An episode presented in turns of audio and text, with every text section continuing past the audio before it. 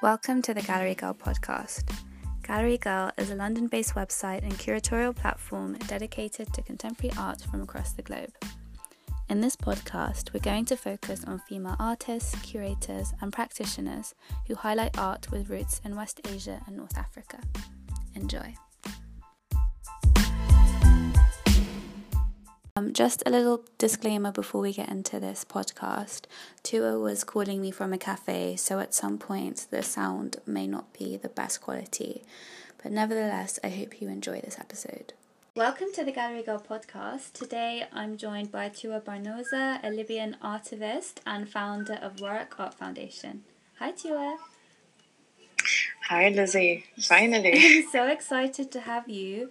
So, um, I wanted to start from the beginning. What was your first introduction to art and what got you interested in making art? And yeah.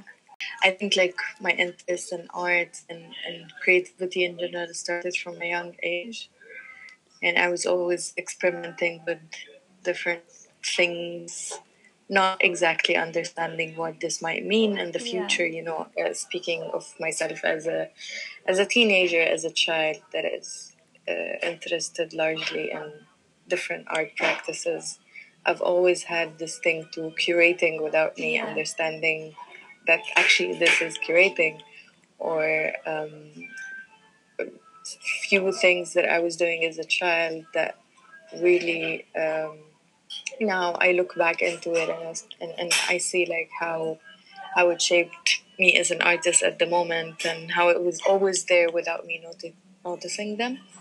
But I think also um, specifically uh, in a professional point of view, it was around 2014 mm-hmm. that I started, you know, acting on it and okay, like this is actually what I want to do with my life uh, and that art for me is also a career. It's it's a practice. It's sort of what I what I want to continue doing. Um, it was uh, to that so also to give more an overview about 2014 it was it was a year that changed a lot mm-hmm. of our lives in libya you know the revolution happened in 2011 i was quite young at the time but then 2014 there was another civil war. It was really brutal and cruel, and it was happening in Tripoli, where I was based and I was living. And sort of like our life stopped for a few months, you know. Um, there, there are always clashes and yeah. conflicts in Tripoli, but like back in the days, it was the most intense. Uh, the airport was bombed, uh, all of the embassies shut down, um, started operating from Tunisia. So um, back in the days, I was supposed to travel, continue my education abroad. That didn't happen as well. Um, but I think like this, these months that everything stopped, everything was happening in a slow but fast rhythm at the same time, allowed me to actually uh, explore a lot of the anger that I have that I had back then, and and sort of all uh, give it an artistic form one way or another um, let it be an artwork, let it be a project that I was thinking of that has things to do with the culture sector in Libya. Uh, so it, it was all linked somehow to 2014. And I think this is also what, similar to many Libyan artists that, uh, especially the ones that are like in, in, in my age and our generation, like a lot has changed back then. So it influenced what are we doing now and how we think of mm. our lives and where we are. Yeah, and so was there an art scene growing up, or like were you exposed to um, visual arts when you were growing up in Libya, or not? Uh, I think I think it was quite limited because Libya before 2011 and I think until now was always a very isolated country. Mm-hmm. And when I say isolated, it's it's not just like isolated among our neighboring countries and the region, but also uh, internally. Like we don't know much about each other's from like one city to another. There isn't like ways to commute, to communicate, yeah. in in different aspects, and and also the cultural sector was was not prioritized at all during Gaddafi's regime. It was actually oppressed. Mm-hmm. Some some people from the older generation might have other other saying in this, but yeah. from what I expo- from what I was exposed to as a child, I was it was limited to some extent. Um, yeah, it was always either socially unacceptable or religiously unacceptable. Uh, Wooden had a lot of uh, galleries or, or, or also institutions that would sort of create this culture ecosystem in, yeah. in the country. Mm-hmm. Uh, it was until like I grew older that I was, you know, and, and I figured out that okay, I have this interest and I want to continue in this. That I started actually digging deeper and finding my own way and sort of asking around like about who who are these artists or where do I go to have you know specific references. Uh, so basically, you have to find the, the knowledge yourself. Yeah. So yeah, and, and, also it was really difficult for people who were involved in the art scene to have anything sustainable mm. to do with the art scene. It was always sort of under attack. Yeah. What prompted you to start Waraq, your foundation? Um, I mentioned to you that in 2014 I wanted to travel and study, um, and I was I was like thinking of either studying contemporary art or something related to curating and culture management in general. And um, of course, back in the days, there was a lot of bombing and shelling, and uh, it was intense. Um, and it was impossible to travel anymore. And my family had these savings for my education that uh, also started to lose its value because of the changing of the economical scene and, and how how you know um, everything changed. So uh, we had this budget, and I wanted to sort of find a way to have something for myself. And actually, if there were no universities such as the ones that I was seeking for, uh, and no opportunity to travel abroad. We, we were still stuck at the same point, waiting for our lives to somehow become better. Mm-hmm. So I figured out that since there's no spaces that are young young individuals oriented or spaces for emerging artists then why not create it myself you know it, it was a way of uh, learning by doing yeah and sort of navigating different alternatives of how can we actually create an art scene that also focuses on uh, young artists and emerging artists in the country. So we started in Tripoli. Uh, I was quite young at the time. I would be, I would be honest. Like I had no idea what I was doing. I was seventeen yeah, wow. when I first started. exactly, and and I graduated high school quite early, mm-hmm. at sixteen yeah, like uh, I, w- I was two years ahead of my time basically in high school, but uh, all these experiences and what we've lived, and it came out of necessity basically mm-hmm. that there has to be a space to meet to discuss um, all the all the political uh, things that was happening, how how it influences the society, how it influences us as young people being in a in a civil war that actually feeds on our life on a daily basis. So it was a space to reflect, share, exhibit. Um, yeah. So, um, what was the response like when you first started this project? Um, I think there was different layers to this because um, among young um, young artists such as myself and other people, it was welcomed. It was needed.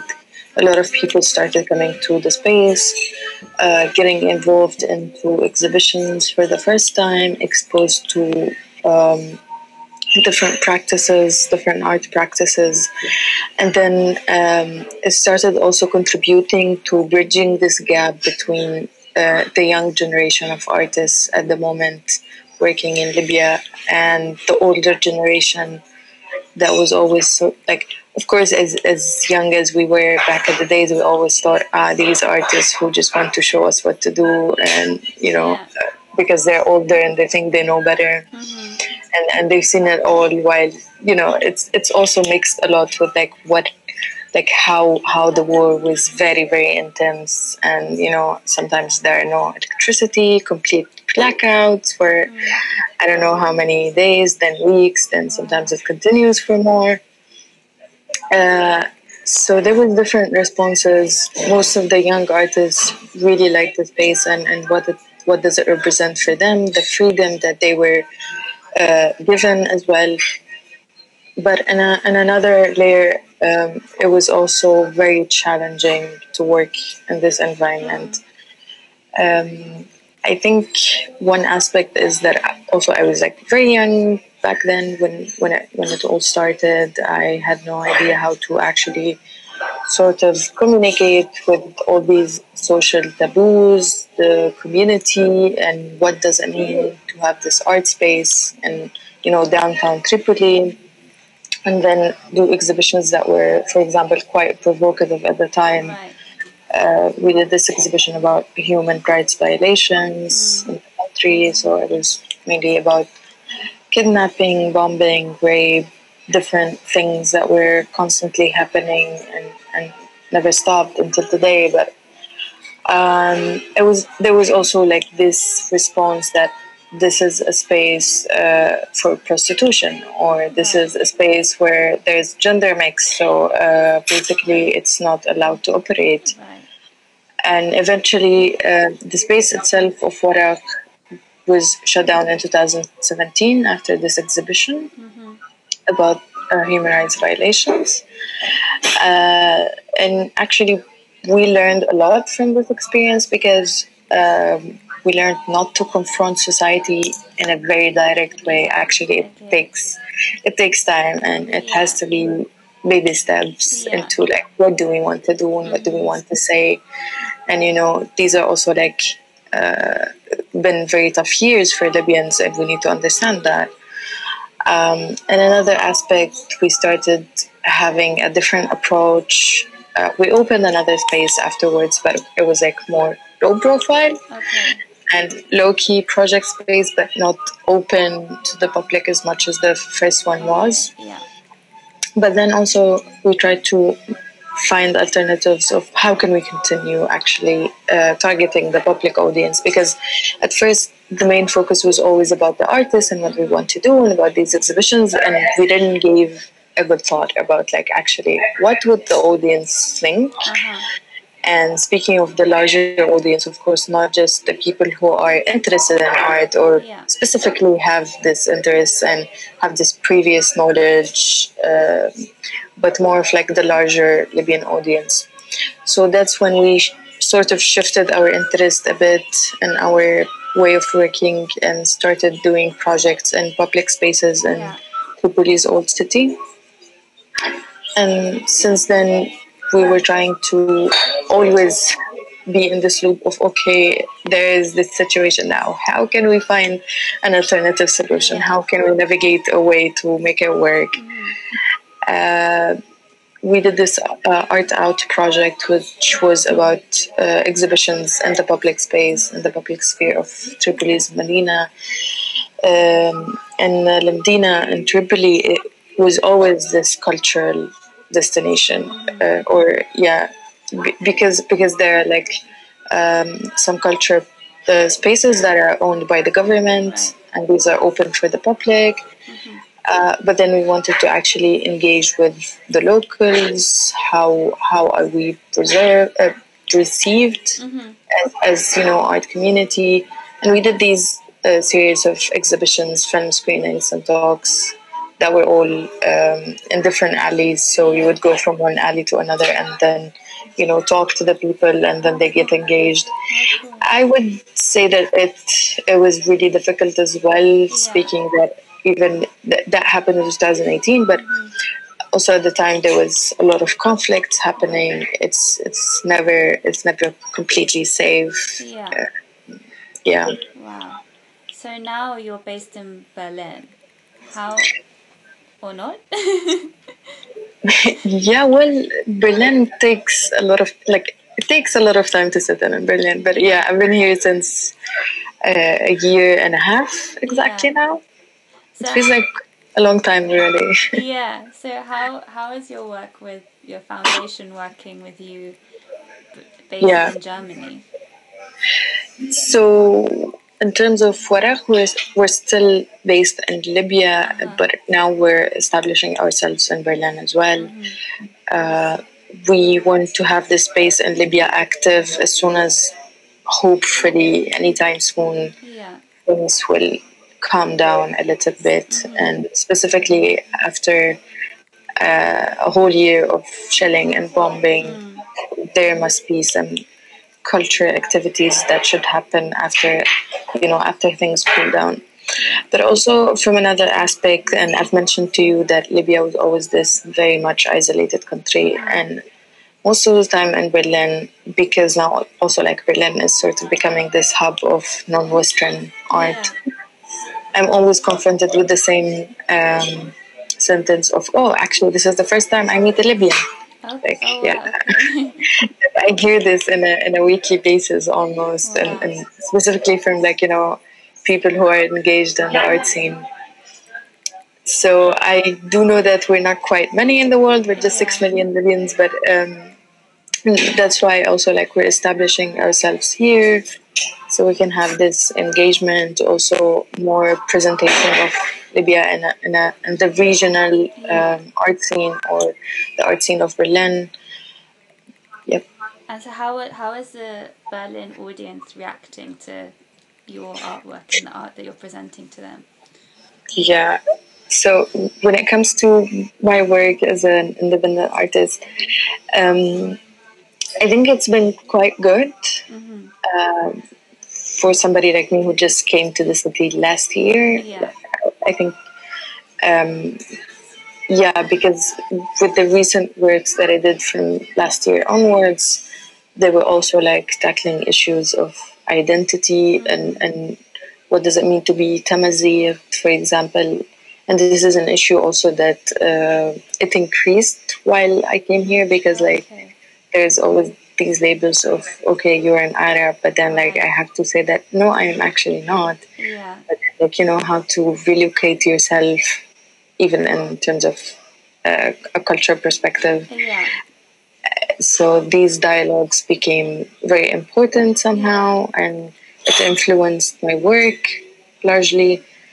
Um, yeah um, and last year I did few exhibitions. I, I took place in few exhibitions, and um, they were all either um, uh, like about about like Tamizra and, and you know uh, issues related to uh, the Tamazight civilization from a historical point of view, from a political, socio-political point of view, and what is happening at the moment. For example, there is uh, some works recently that were more of a documentation of the civil war and uh, trying to actually touch sensitive um, view of like what is the thin line between uh, being numb and being resilient, yeah. for example.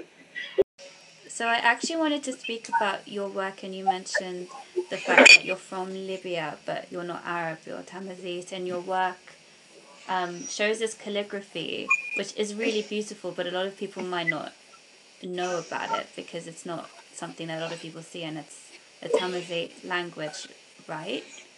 Um, yeah. What caused you to start um, putting this into your work? Yeah, so um, it's it's with the with the two works that, for example, you spoke about the Tamazight, uh, Tifinagh evidence and Tumast. Mm-hmm. And Tumast means identity. Uh-huh. Um, I, I started writing Tifinagh actually a few years ago. Uh-huh. I always spoke the language, it's, it's my mother tongue. Yeah. But we grew up learning Tamazight first and then learning Arabic at a young age. Mm-hmm. And even though like most people in Libya are um, don't know this as well because like they think that okay we learn Arabic and then the other way around. Yeah. Um, but actually, this is the language that I communicated with since I was a child, and um, and now the fact that I was never taught how to how to read it, how to write it, because of of course, like because of um, Gaddafi's regime in the past and how we were always like oppressed. Um, we never had any recognition.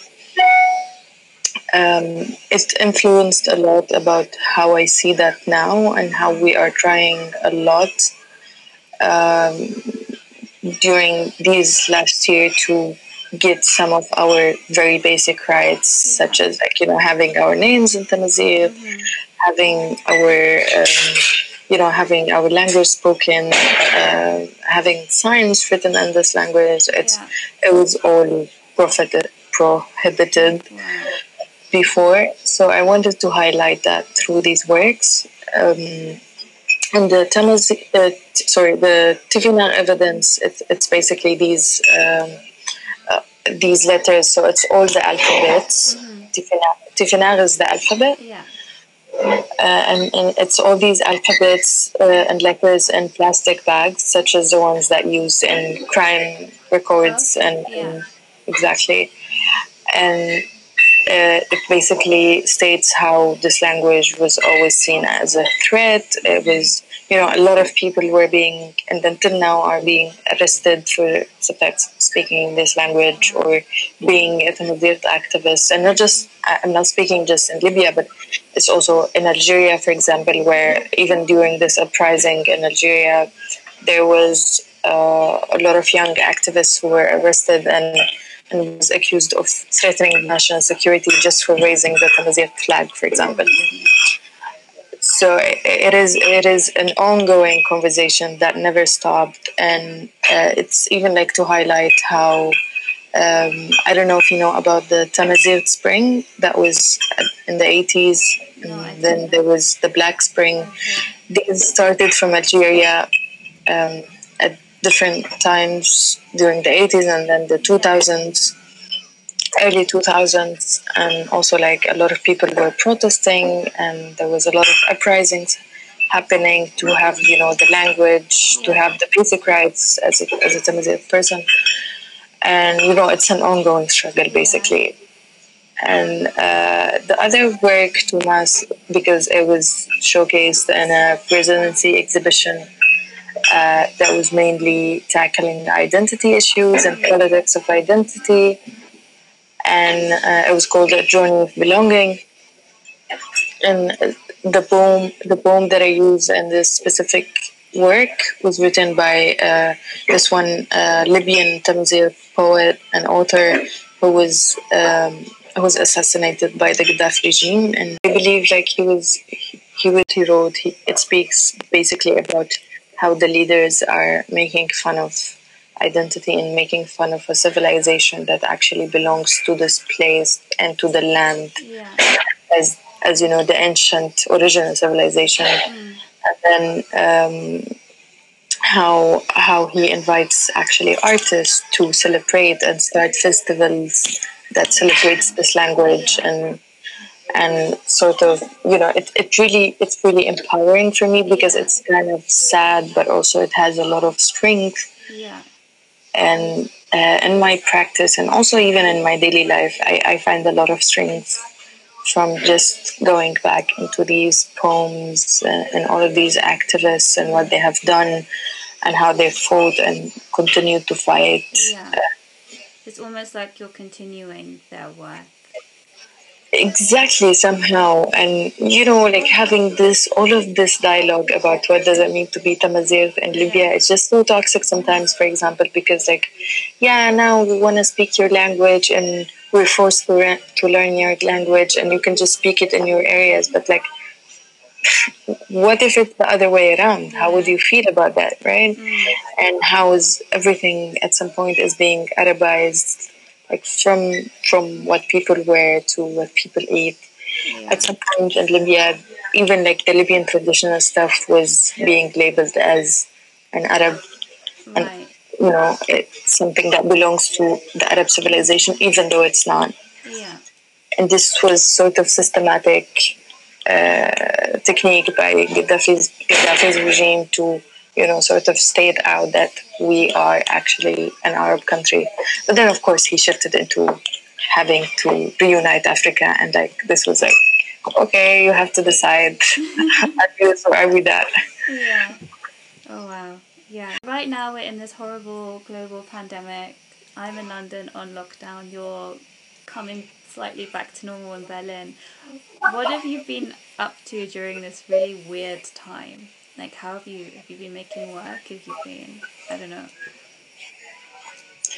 uh, yes actually it was uh, this lockdown was very productive uh-huh. for me.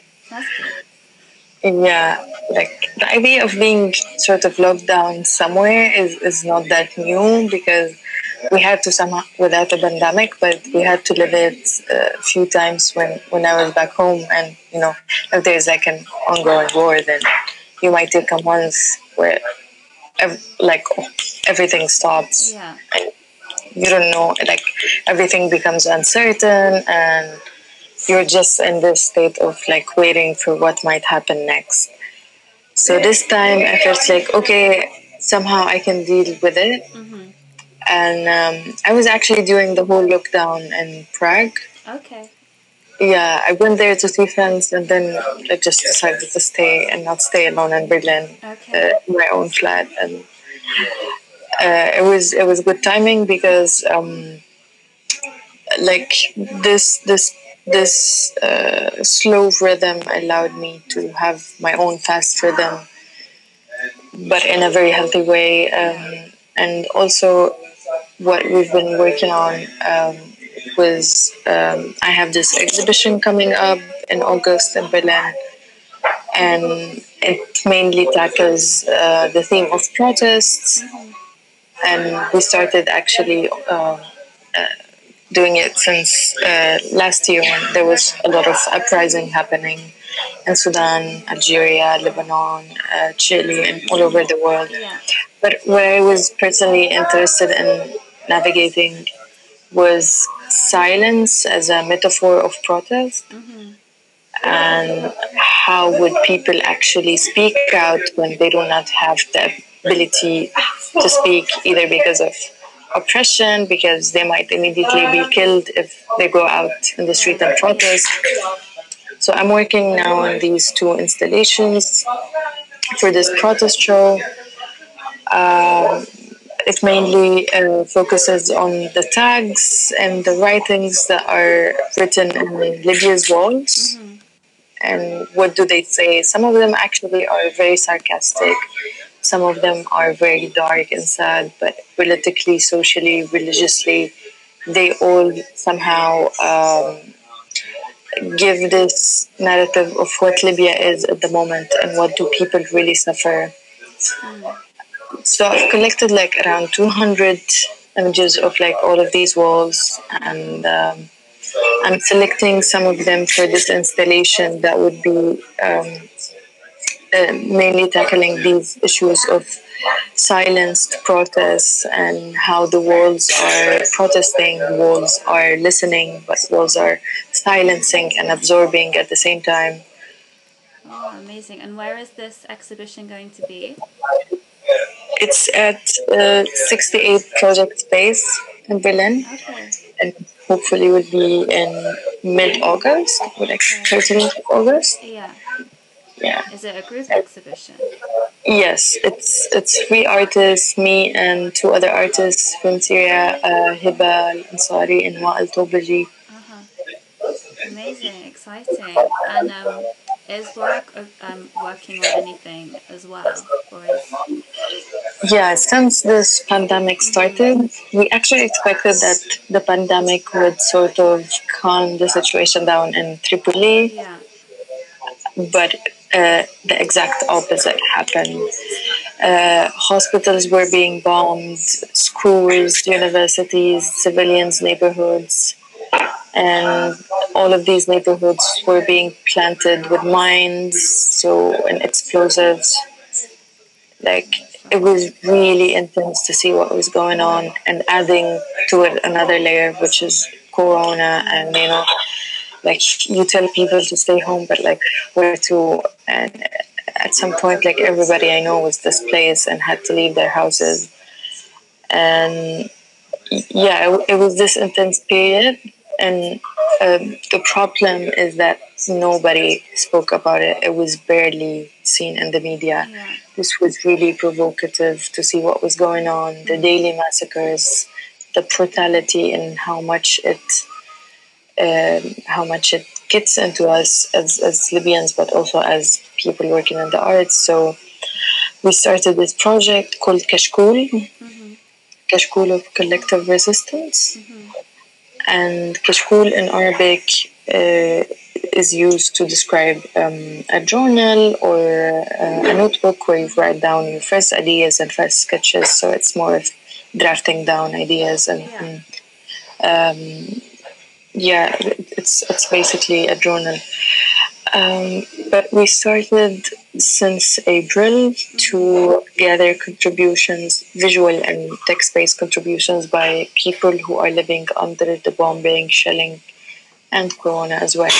And then we gathered all these contributions, and now we started the second phase where we are inviting four artists to work collectively together to have to actually to come out with a publication out of this, um, out of all of these contributions, but in a way that is merged, that it actually gives um, sort of this collective narrative of where Libya is at the moment. Mm-hmm. Wow. Yeah, so now the project is still ongoing, and uh, uh, probably like it it will be done uh, by end of August. Uh-huh. Have the publication ready digitally and printed uh, because it's also I always think that uh, a war that is not documented it's it's it's sort of denied and, and forgotten about and this is the case with Libya that yeah. most of the time I meet people who have no idea mm. that the country is even at war they think it's just like you know a little bit of instability or things like that. But like once you mention the amount of brutality that is happening it's just insane. And it's even insane how people are not aware of it as well. And it, there's another layer to it that in libya really suffers from lack of archives. You even feel that somehow uh, it was intentionally being erased sort of destroyed, whether it's um, things that are related to politics or specific traditions, things like that. You know, it's even hard to, for example, access archive of um, Gaddafi's time, even though it, that was just like, you know, nine years, ten years ago, and yeah. it's considered very recent. Yeah, that's insane. And it's even harder, exactly and it's even moving with Italian era and all of that. Yeah, yeah, just letting people know, and through art, I guess, is a way that people can really connect in a way that they might not if they hear it on the news or something. So it's super important. Um, exactly. So, thinking about like in five years' time, where do you see your practice and also Waraq, if you can even think that far in time? Uh, well, I don't want to be. Um, I don't know. I mean, with everything that is happening in the moment, it's really hard, hard to plan long term. But speaking of expectations and you know, in general, uh, I would say that in terms of Waraq, we have this plan that now we're just saying we are registering in Berlin, but we're expanding also to work with narratives that are more related to the African continent and the Middle East.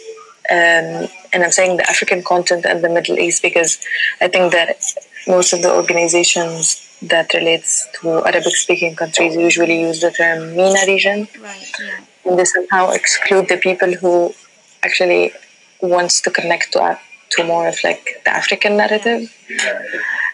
Um, so this is where like we're trying to focus on, even like you know, sort of navigating about this um, pan Arabism and pan Africanism and how it's influencing so like this topic is influencing a lot of the projects that we're planning. Um, yeah, so like the the next step is definitely you know establishing ourselves in Berlin. We're already starting and doing that, and hopefully it would continue um, in a more positive way. Yeah.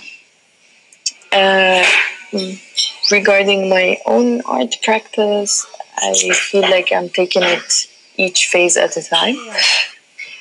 and not rushing with anything because, uh, generally speaking, I feel like I'm rushing a lot. No.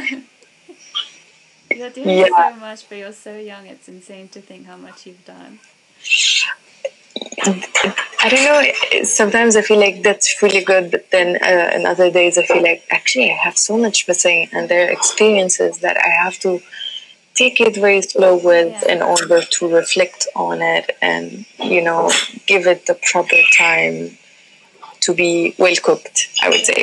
yeah, yeah, I completely understand. Well, you've already got such a great foundation, so I can imagine the future is just gonna have so many exciting and important projects too. I Yeah. think I think your work really does like let people know about things that especially like here in in the west western europe like we don't really see in the media so yeah it's really really important wow Thank you. thank you thank you for your time it was so great to speak to you Yes, finally.